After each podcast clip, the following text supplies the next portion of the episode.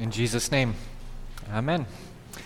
In May of 2019, just last year, about 400 graduating seniors gathered together at Morehouse College to celebrate their graduation, a commencement ceremony.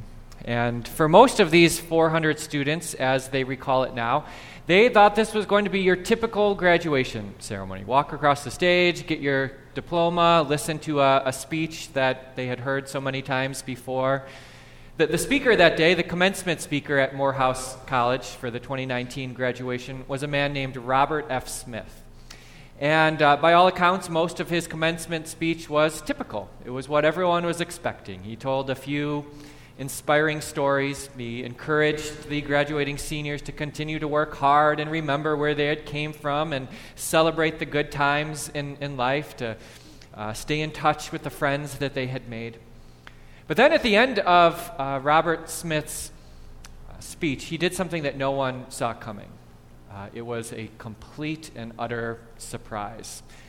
See, at the end of the speech, Robert F. Smith ended up taking something from those 400 students. He stole something away from them. He had them leave with less than what they came with. Does anyone here know what Robert F. Smith took from the, the seniors? Yeah, what did, what did he take? Their debt, yes. Robert F. Smith, uh, at the end of his commencement speech, declared that he had set up a foundation with his family that was going to take away, steal away all of the student loan debt of those 400 graduating seniors from Morehouse College. And uh, by all estimates, that would be some $40 million of student loan debt that he took from those students and took upon himself. It was an amazing story, if you remember it from last year, uh, someone willing to do that. But what it reminded me is, is that sometimes in life, the, the greatest gifts that we have ever received are the ones that we receive. Uh, the, the, the greatest gifts are often the ones that, that we're on the receiving end of. But there are other kinds of gifts. And some of the greatest gifts we have are not the ones we've received, but the, but the things that have been taken from us. Uh, uh, you've probably experienced this in your everyday life the gift of having something taken from you, right? When uh, maybe your partner takes out the trash for you. They take that responsibility that was on your plate and now they, they take it away. Or maybe parents Maybe your parents or your in laws took away your kids for the afternoon. They stole them away so that you could run some errands or go on a date with your spouse. Or maybe you've had a coworker take that pile of paperwork that's been uh, adding up on your desk, and that coworker just takes it away. They know you're overworked and they have a little more time. And what a gift that is, isn't it? To have someone take something from us. It's such a gift. Uh, you, have probably seen this every once in a while. I've seen this play out often in restaurants or coffee shops, usually when there's a family together mom, dad, kids, and one of the kids will be on their phone or their tablet.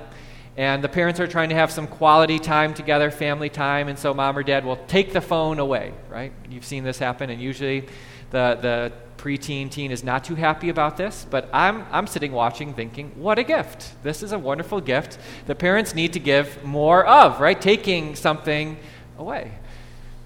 Look at me being the uh, old man in the room today, uh, telling people how to parent before I even am one. But you understand, right? There are some gifts that are given and others that are taken away. And we see that in our lives, but I think we also see it in the life of Jesus. To be sure, Jesus gives us some of the most amazing gifts. Jesus is the master gift giver. He knows just when, what to give and when to give it. He's like that friend of yours that gives the perfect gifts, right? The most meaningful mementos. That's Jesus. He gives and gives and gives. But Jesus, and we see it today, he's the master gift giver, but he's also the master thief.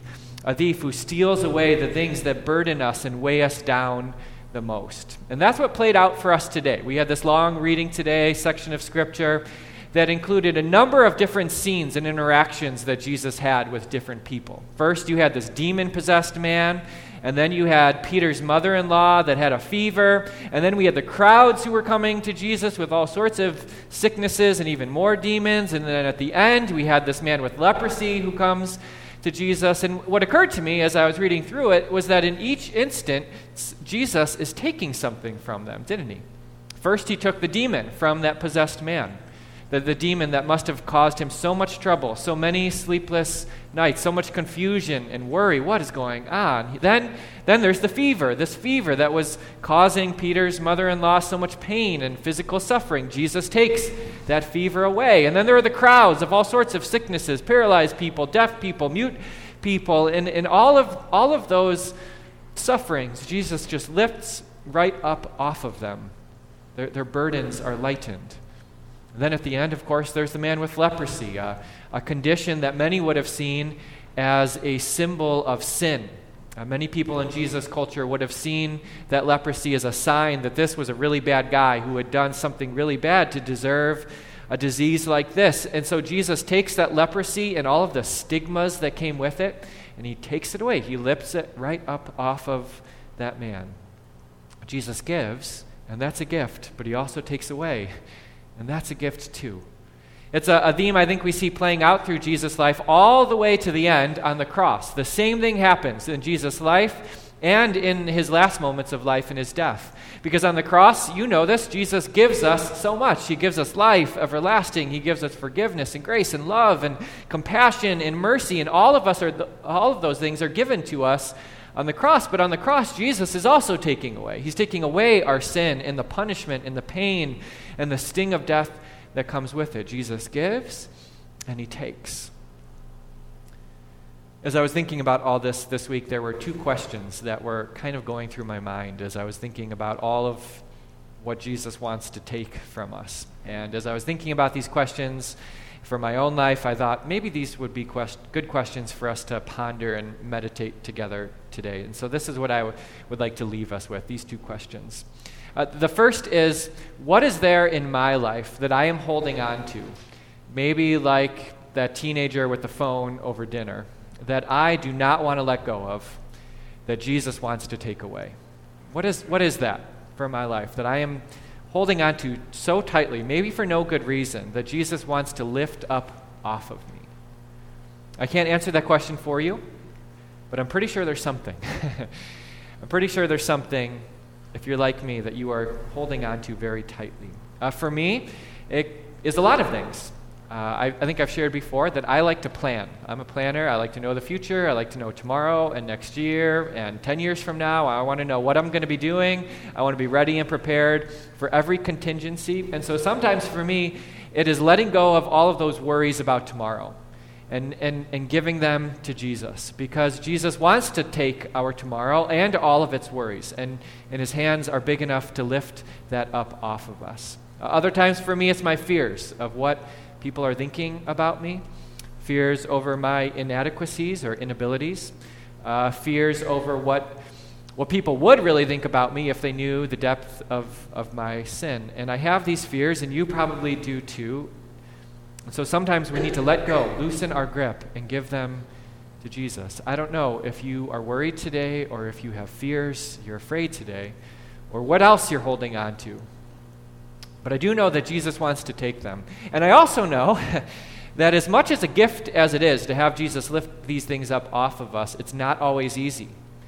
And for ways that I can't explain, and maybe you find this to be true too, I find myself holding on to these things that do me no good and that Jesus wants to lift, right? And, and you've experienced this in your everyday life when, when someone, a coworker, takes that pile of paperwork, it's such a gift.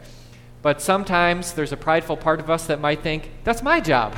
I can do that. I don't need your help. Let me do it, right? We, we protest. It, it feels wrong. Or when someone offers to take the kids for the afternoon so that you can go run some errands, there may be a part of you that thinks, I, I don't need you. I'm, I'm a good parent. Well, what, why do you think that, that I need your help, right? Losing something, having something taken from us is not always easy. And in the moment, it can feel like a loss, but it is such a gift to have these things, these burdens, these worries, these responsibilities lifted up off of us.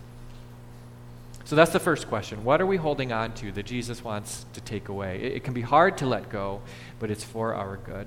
And the second question is who is there around me, and what are they carrying that I can take from them?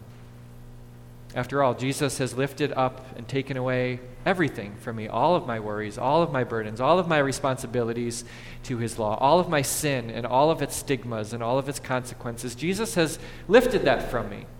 I walk taller and freer and lighter now because of Jesus. And, and because of that, because I am walking taller and lighter and freer, what and who can I lift up? What burdens do I see in the lives of my loved ones that I can take away from them? And maybe it's something as simple as inviting a friend out to lunch and taking away the bill so they don't have to pay. Or maybe it is calling a friend and stealing away their kids for the afternoon so that they can go run some errands. Or maybe it is taking that pile of paperwork from our coworker's desk so that they aren't burdened in that way. Or, or maybe it's something more.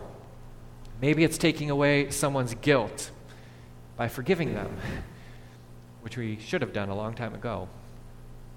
But what is it in the lives of those people that I love that I can lift up off of them, that I can take away as an act of grace. I, I, am not called to be their Savior, but I am called to reflect in the love of Jesus and to live like Him. And so, as Jesus has taken from me, what can I take from someone else? And and of course, we do that knowing that that is only possible. The only way that I am able to take upon myself someone else's burdens is because the hands of Jesus, which were stretched out on the cross and which bore those nails, those hands have continued to give to me everything I need love and grace and mercy and compassion. Those hands continue to send those things my way. And, and those very same hands continue to lift up off of me the things that that weigh me down. And those hands will continue to hold me and sustain me all of the days of my life. And what a gift that is. In Jesus' name, amen.